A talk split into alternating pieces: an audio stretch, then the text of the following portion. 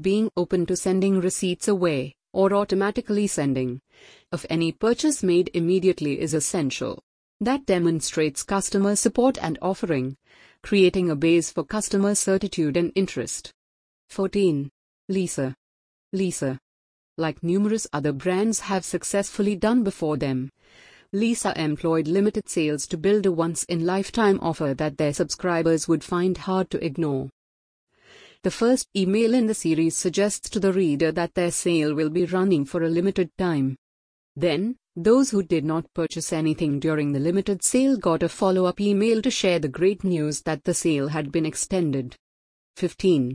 Contently. Contently. Contently is another one of the best email drip campaign examples. Its way to increase customer loyalty is to do something good for them.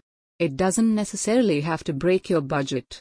It could be a drip campaign that conveys information to offer more value. By sending them emails that indicate you care, they will like to return the favor by supporting your business again.